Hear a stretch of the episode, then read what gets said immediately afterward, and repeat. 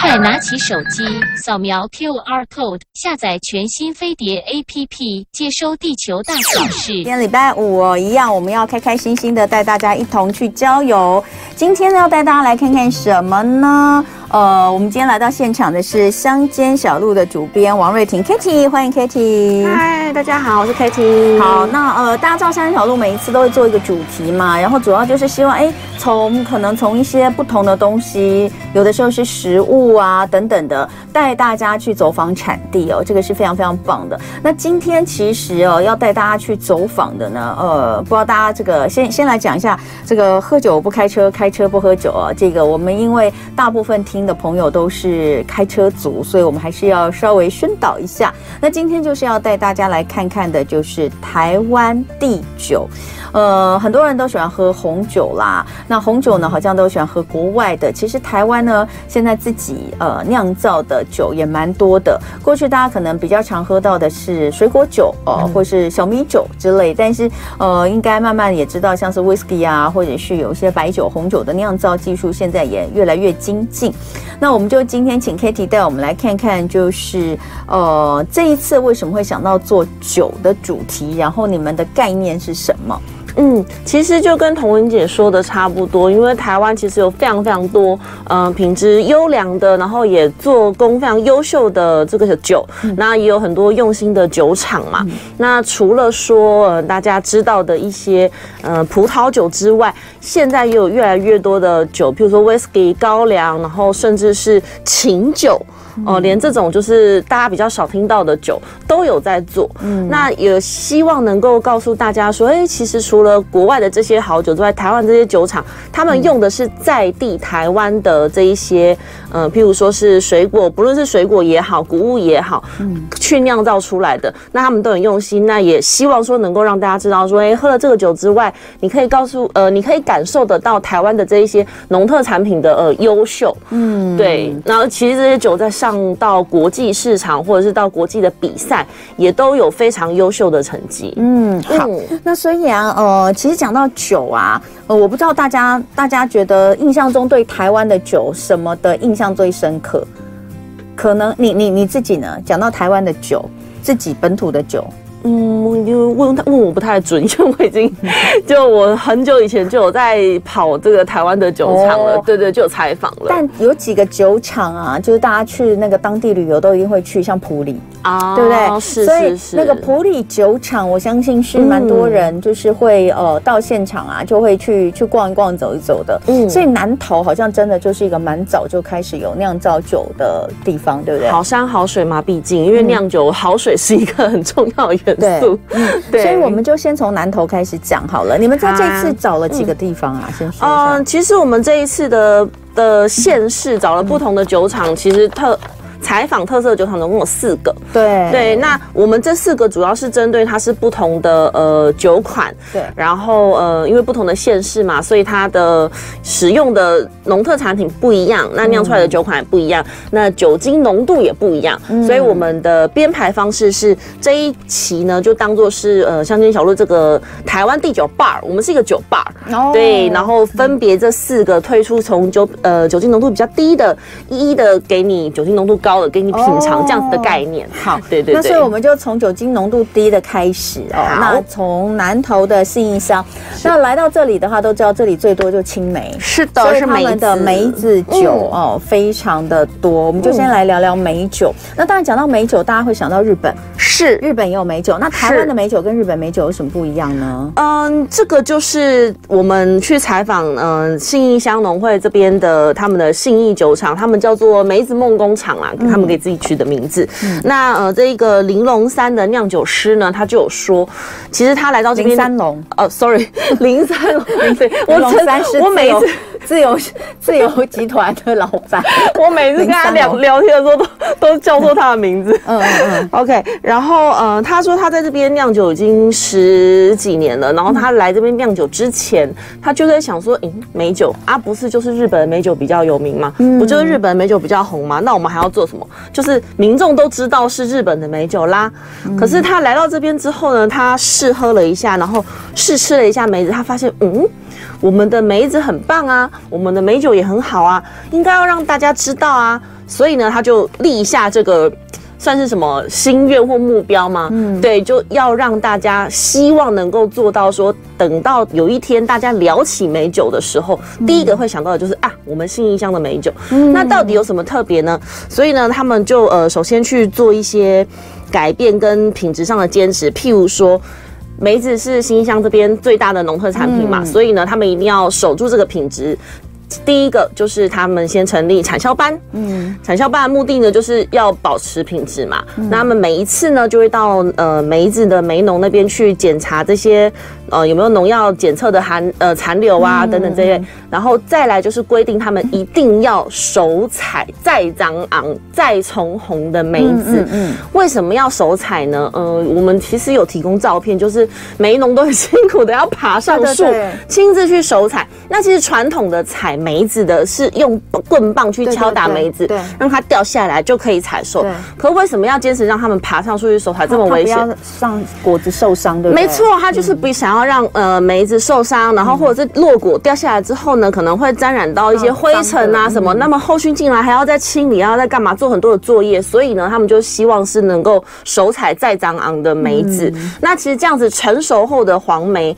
非常的香气一定会比较足够嘛，比青梅梅子还要香气够，欸、那也不会有这些。他用的梅子，嗯、这个是同样的梅子，只是青梅是以前就是就是它还没有成熟丢，这个是非常成熟的状态，这个它是已经非常熟的再去采，嗯、那甜度一定比较高。是的，然后也比较香。以前他们用青梅酿酒，可能那个酸涩味哦，懂了懂了懂了。对，然后。提到一个非常重要的酸涩味，就是现在我们照片上，如果有在看 YouTube 的朋友就会看到，这个是酸涩味另另外一个很重要的呃调整，嗯，就是呢，嗯、呃，大家都知道水果的皮都有很重的香气嘛，比如说精油那些的香气，可是。又多了会有涩味，你把它泡久了会有涩味，所以呢，他们做了这样子的调整，就是用这个机器在那边滚滚滚滚。滚滚，那一部分呢是清洗，一部分呢是去皮，他们只保留百分之二十的皮，既有精油的那种香香的香味，但又不会涩。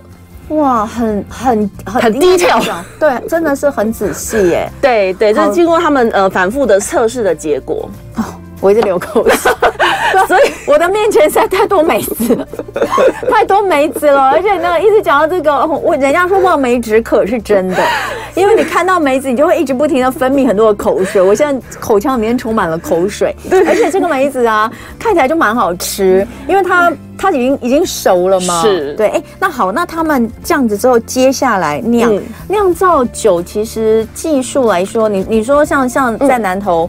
或者是以前原住民都自己酿小米酒嘛，是就是你好像只要发酵加糖 就好。是，那他们的这个做出来的呃酒有哪几款？因为我有看到他们除了本身美酒之外，他们还有做 whisky。嗯，而且他那支 whisky 很有名哎、欸，我后来才知道，我我看了我才知道原来、哦、原来是他们的吗？对，有一支有一支米那个 whisky 台湾的在地的 whisky 叫山猪麋鹿，我不知道大家有没有听过这一这一支山猪麋鹿哈？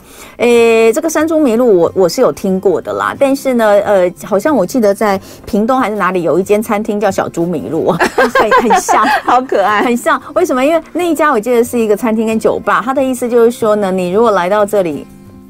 还有吃了我们东西，喝了我们东西，你可能会微醺，你就会迷路。这样是是是，啊，这个类似这样的概念。这个山猪迷路应该也是一样的，也是这样的概念。对对对，就是开心到连山猪都会迷路这样子。好，那你跟我们介绍一下它的酒好不好？嗯呃，就是除了梅子酒之外，因为其实刚刚聊到的梅子酒，他们也有分成很多不同的等级跟趴数。嗯，像我们刚刚最最开始聊那种保留二十趴的，是他们最想要推的，就是比较是。呃，酸香，然后没有这么的甜腻，因为大家一般对于美酒的印象都是啊，很甜很甜嘛，就小朋友不是小朋友，年轻人喝的，嗯，对，那但他们当然也有呃，想要做一些就是比较 strong 一点，就是强烈一点的，嗯、所以他们有蒸馏型的美酒，大家说有呃，我看一下，好像、呃、有几趴、啊。五十趴，五十对，嗯、就是你已经颠覆一般对美酒的想象啦。对对，那刚刚呃童文姐提到的 whisky 的状况呢，其实就是他们酿 whisky 也非常的棒。其实他们，我觉得他们有一个非常好的怎么讲，天然地理的优势，就是他们有非常大的一个地下的石窖。酒窖。哦、那这个酒窖呢，像现在图片上看到的这个，那酒窖他们常年就维持在十八到二十三度的温度，就是恒温状态啦。嗯、你也不需要特别去开冷气干嘛，因为它就是地底下嘛。嗯、那在里面呢，用那个呃橡木桶储藏了这一些需要。呃，桶陈的这一些酒类，譬如说像威士忌就是，嗯、那就可以让它的风味更好。嗯，所以现在呢，他们其实都有在推出蛮多蛮多不同的这样子的酒款，例如也有像是除了山猪麋鹿之外，也有呃融入他们布农族跟邹族部落的一些元素跟精神的，譬如说像是长老说话啊、嗯、小米回家啊这一类的。呃，酒款去让大家做挑选。那除了让大家知道说梅，呃，新义乡这边有梅子之外，也可以更了解部落的文化。嗯，而且大家知道，在那个南投新义乡这里啊，每一家 其实每一家这里是他们的那个，就是共同每一家他们都会自己酿酒，私酿酒哈。嗯，那呃，因为因为他们就是采梅子嘛，那以前这个梅子可能采下来之后，就是去去腌腌制，然后吃或是卖。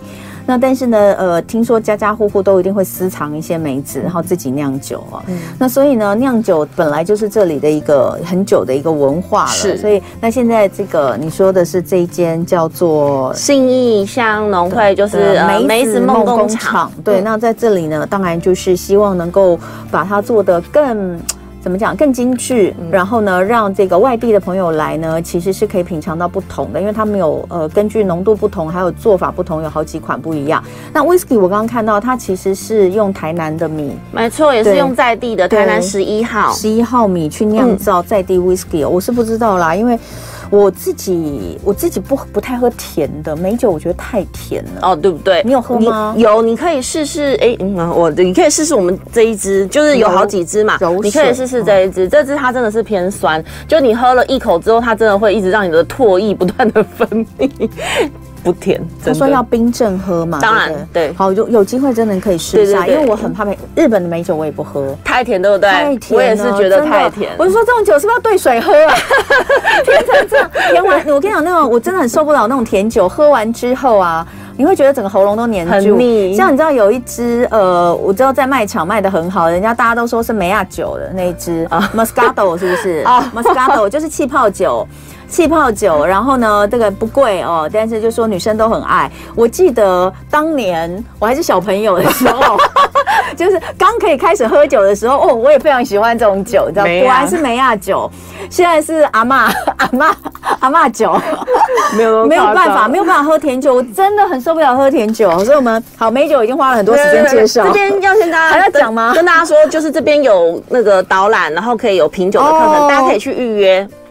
好了，希望可以喝到没有那么甜的美酒，嗯、这是我个人的心愿。好，再来我们往南彰化。呃，你刚刚有讲，我们是按照酒精浓度走嘛？是的，对对是的。所以呢，呃，刚刚讲的这个美酒大概都十多，十几，对，没错，多趴。嗯，那接下来我们是到几趴？我们是到喝了白兰地了。嗯、哦，白兰地，白兰地就变高了。哦、我要跟大家讲哦，我后来就觉得白兰地好喝，因为我我我我，因为说真的，白兰地也是偏甜，是对，但是就是在刚开始喝酒就进阶的过程，我们要讲到。一个女孩喝酒的过程，就刚开始的时候就会喝梅亚酒，就是那种很甜很甜的。那后来就觉开始觉得太甜了，嗯嗯。那但是呢，whisky 这种东西又会觉得太烈，嗯。所以白兰地是有一段时间我觉得很很好喝的，但我当然都喝不多，我就喝一点点。那所以台湾的白兰地这个是在彰化叫。炳森酒庄吗？是我们到了彰化二林的丙森酒庄。哦、那这个呃，创办人就叫杨丙森先生。嗯、那呃，他一开始他们其实自家以前也都是在酿葡萄酒的，自己也都有葡萄园。嗯，那只是因为嗯、呃，中间有经历了一段就是公卖局收购啊等等这一类的、嗯、的一段转型期。嗯、那后来呢，他们就还是一样自己就呃怎么样？拿到合法执照嘛，因为中间有那一段时间，那、嗯嗯嗯、后来需要合法执照。拿到合法执照之后呢，还是继续酿葡萄酒。那我们会特别去想要介绍它的呢，是呃白兰地的原因，是因为他们因为白兰地，抱歉，嗯，呃，童文姐应该知道，白兰地是有放过橡木桶，对，要去桶陈之后嘛，对，对不对？那他们为什么有趣呢？因为他们放的是水果橡木桶。什么叫水果橡木桶？对。不，什么叫水果橡木桶？一般我们的橡木桶就橡木桶，可能白橡木桶啊，或者是有呃烟熏烧烤过的橡木桶啊，有一些这种香香的味道。你需要水吗？没关系。嗯，然后呢，他们是因为这个橡木桶里面呢，可能先泡过了，譬如说荔枝水。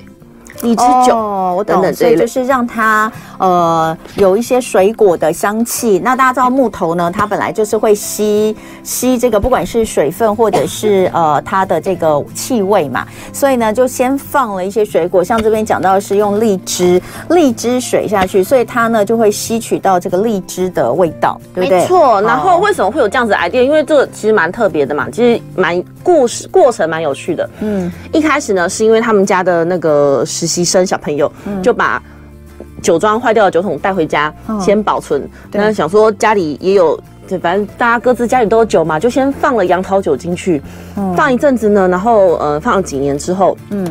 酒庄需要了，嗯，就再带回去，嗯，那带回去之后呢，老板也不知道，那就再放了葡萄酒，嗯，发现哎呦，嗯，香味不错，哦，嗯，所以呢，后来就演变出这样子的一个状态，嗯，好，那因为彰化本来就是台湾葡萄的产地，彰化的葡萄很好哦，所以用这个好的葡萄原料去酿酒，这个酿出来的风味当然是呃跟呃其他地方的酿出来的风味不一样。那不过葡萄也有品种的不同，我看到这边哦有一个。蛮特别的是黑厚葡萄，那这个黑厚葡萄呢，呃，它好像也是这个丙森酒厂他们的一个招牌，对不对？就是用这个黑后葡萄去酿造酒，对不对？嗯，那酿造出来的这个叫做巴布萨白兰地。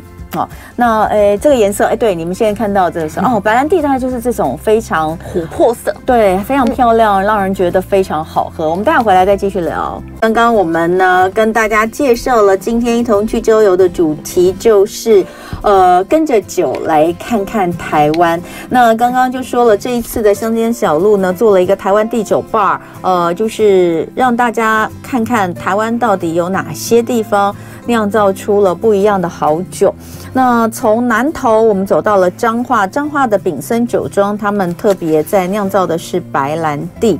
那呃特色之一，刚刚这个 Kitty 呃乡间小路主编有说到，就是台湾水果风味桶香白兰地啊、这个呃也讲到了它的灵感来源。所以呢，它这个桶香的白兰地里面有各种不同的水果风味，对不对？没错，譬如说像是呃来自埔里的百香果。好了，对，那他们呢就先将百香果呢，呃，先泡在葡萄的蒸馏酒当中，取其香味，嗯、然后呢再把这个液体。放进这个橡木桶里面，嗯、让橡木桶去吸收这个水果的香气。接着呢，嗯、再把这个液体倒出来清空，那让这个酒桶是不是就空了？再来就注入这个已经蒸馏过后的呃葡萄蒸馏酒，因为白呃白兰地是蒸馏酒嘛，嗯，对，它就注入这个蒸馏酒当中，那就在里面熟成至少一年以上。嗯，所以它既有呃橡木桶的味道，也有刚才之前的那一些呃水水果的风味，嗯、而不是去加水果的。这些呃果汁啊或什么的，都是水果酒，是，所以它其实呃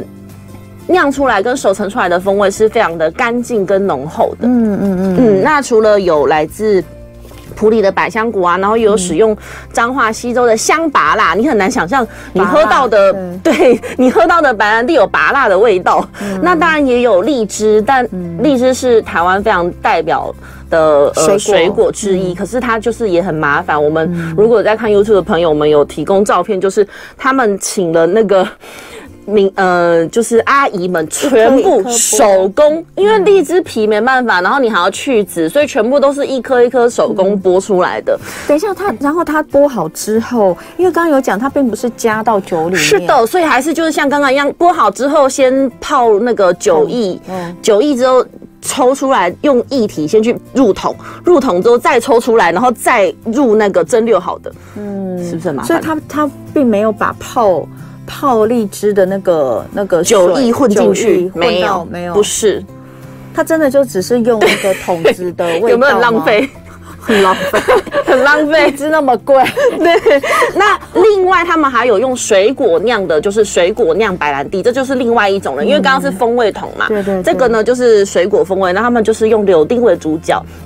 那确切的就是拿跟着柳丁一起去做蒸馏，嗯，对，这就是不一样的风味了。嗯、那这边呃，他们炳生酒庄也有呃品酒室，嗯、然后也有那个呃、嗯、DIY 的小旅行，大家可以去预约，比如从采葡萄开始，然后自己酿葡萄。嗯，哎、你你有喝到这个吗？哦，这个有耶，它是甜的吗？呃，很甜吗？其实不，呃，当然比其他的那种更烈的酒来说，当然是甜啦。对，但是我觉得还好，还好，它是香，嗯、就是那种水果的香味，它是从后面这样子冒出来的。这这个蛮诱人的、哦，有机会真的可以试试看。这是彰化的丙森酒庄哦，他们就是很特别的水果风味桶香白兰地。那接下来我们要去宜兰哦，我都不晓得宜兰有酿酒啊。嗯、那宜兰要来介绍的这个是白水芳华的高粱哦，高粱酒原来。不是只有金门有、啊，是的，我们那时候在做功课的时候也想说，哎、欸，高粱不就是金门高粱吗？还有哪边有高粱？嗯、那殊不知是我们见识浅薄。他们呢，其实在，呃宜兰这边已经酿了十几年了。那从老板呢是唐唐慧环，哎、欸，可他真的是金门人呢？对。没错，他的阿祖就是在金门，没有错，他的阿奏 还是跟金门有渊源。丢不丑，高粱都跟金门有关系。对，他以前呢就是在金门那边，然后最早开始呢，就是因为是日治时期嘛，就配合日本人的喜好酿了地瓜烧酒，很神奇吧？你就会想看起来很有趣耶，地瓜烧酒。没错，他们现在叫欢吉，就是欢吉，就韩吉的那个地瓜酒，欢欢欢乐的欢。吉祥的吉，欢吉 听起来像是台语很烂的人在讲的 欢吉，但听起来蛮蛮可爱啊！对对对，那因为他们就是中间也是经历了那个就是转型嘛，就不能自己酿酒的过程。那后来呢，他自己还是想说，那我还是得酿，那所以就找回了以前酿地瓜酒的这种感觉跟那个记忆。那怎么酿才会？因为地瓜，你就会想说地瓜酒，地瓜又没有又不像水果一样有这么多的水分。对，我第一个想到的是这个嘛。嗯，那再来就是你。如果说像葡萄，它就是肉软软，水果呃水分多，然后渣渣少。地瓜你就想它的水分那么少，渣渣又多，到底怎么酿酒？嗯，所以呢，它就呃使用了胚芽米，嗯，糙米。对，为什么要用糙米呢？因为我先跟他讲，一般的米酒都是用白米酿造，对不对？那呃，你他们用糙米，所以要讲为什么是用糙米。好，为什么用糙米呢？因为糙米里面呢有天然的胚芽油跟米糠油，嗯、那这些油脂呢就可以补足这个地瓜本身它的呃水分不足啊、油脂不足的这一些问题。嗯、那他做的这个烧酒呢，它并不是什么高粱什么，它就是地瓜酒。那这个地瓜酒其实可以说是地瓜米酒之类的啦。但是也是甜的吗？不，哦不甜吗？哦不，哦真的吗？好特别哦，好难想象它的味道。那有地瓜味吗？呃，很微弱。它在后味有香气，有地瓜的那种，嗯，那叫就是根茎类的这种香气。哦，但是不甜，不甜啊。好喝吗？它很趴数很高捏，怎么会甜？几趴啊？它，我记得它有三四十吧。哎，我看一下，你有没有？我们没有特别写。哎，真的耶，你没有特别写它是几趴，没有特别写，它有三四十趴。对，然后因为他们家酿的，就是不论是高粱、高粱，或者是呃这种特色的糙米酒，他们都会一一从大概二十几，然后一路到六十多、六七十。嗯，对。然后我有喝，我就想说，天哪，六十几的高粱。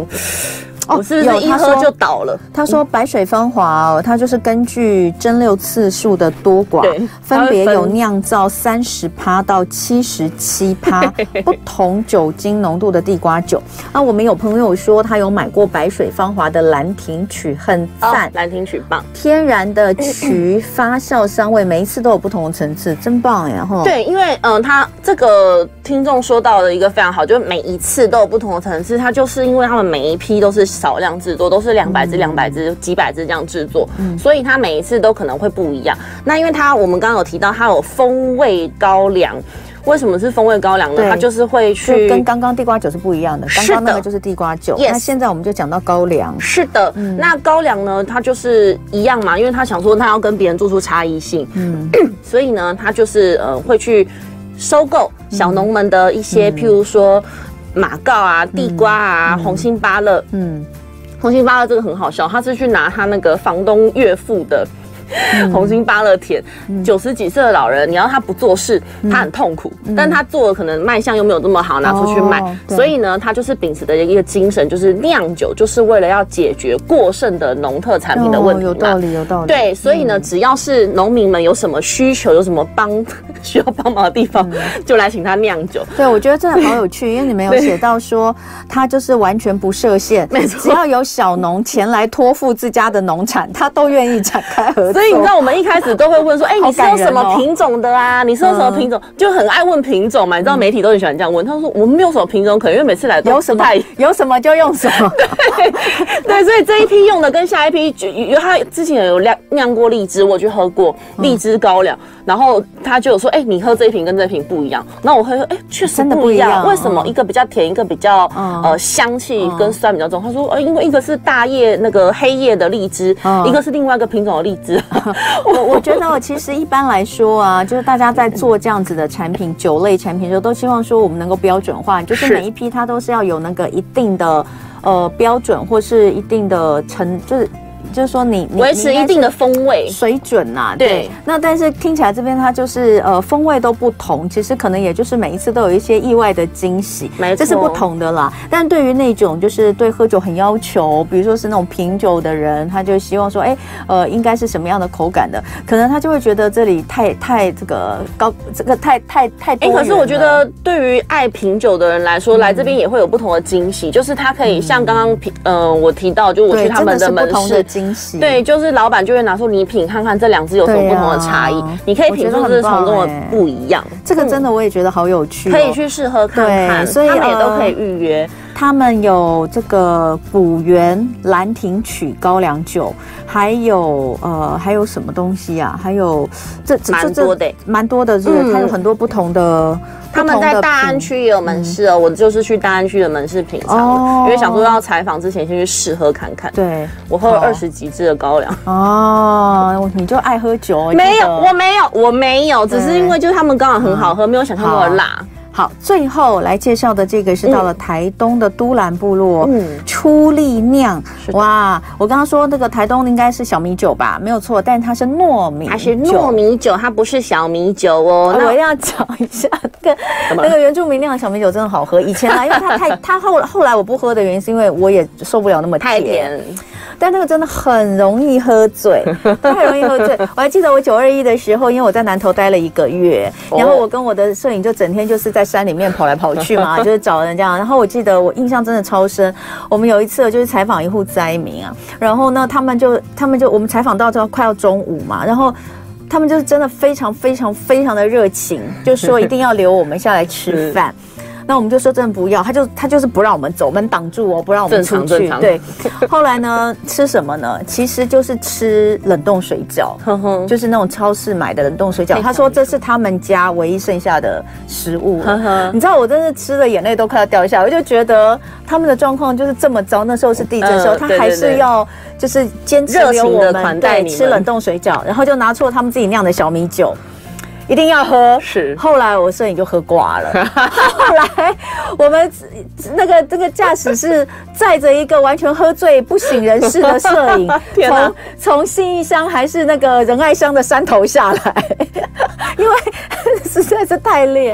好，我们继续继续继续讲这个糯米酒哈。对，我们去到的是台东都兰的阿美族部落。那为什么讲到这边的是糯米酒而不是小米酒？因为一般就是提到都是小米。酒嘛，那其实呃，他们也自己也有提到，因为小米呢是比较耐旱的植物，是长在海拔比较高的山地。可是都兰部落呢是位在海拔比较低的海岸线边的一个部落，海风吹，其实比较适合糯米生长。那其实部落就是有什么就种就用什么酿，所以其他地方用小米酒是因为他们那边适合小米，那这边呢就是糯米酒。嗯，对，那风味有什么不同吗？嗯，风味不同的地方是在于，因为他们呢还有使用九种草药去一起去混合酿造，那包括呃味道比较特别的大叶甜香，我不知道大家知不知道大叶甜香是什么味道？它有点八角的味道哦，有点像卤包那种八角的味道。哦，没错，所以它其实喝起来呢，它除了那种甜甜的味道之外，它还会有一点点嗯草香味、青草的香味，所以不太一样。这个初力酿酒厂哦，是由阿美族高家与两位女婿共同经营的，是。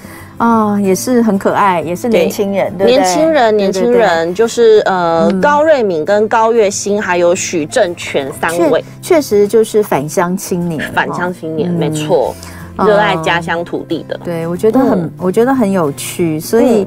这个酒，呃，没有喝过糯米酒啊，他们是用原糯米，是的，用原糯米，然后他们就是用蒸的蒸，对，是先蒸熟了之后，然后要制曲，然后再去做进行一系列的。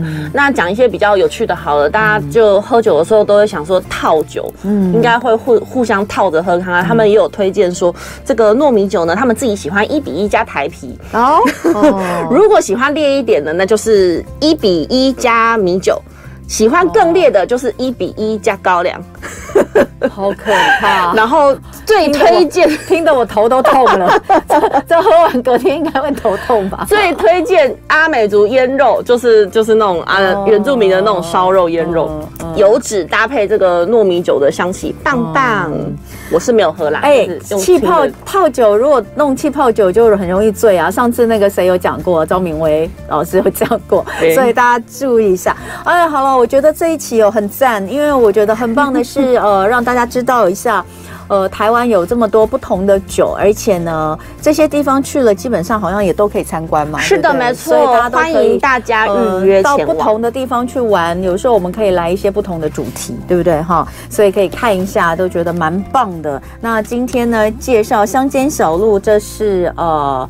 这个这是第几号啊？一月，一月号，一月号，一月份的这个呃主题叫做台湾第九坝，风土不打烊哦。宜兰哦，刚刚的白水芳华好像比较多人知道哈。嗯，然后台东的都兰部落出力酿，彰化的丙森酒庄跟南投信义的梅子梦工厂，开车不喝酒，喝酒不开车。谢谢大家，也谢谢 Katie 哦，谢谢。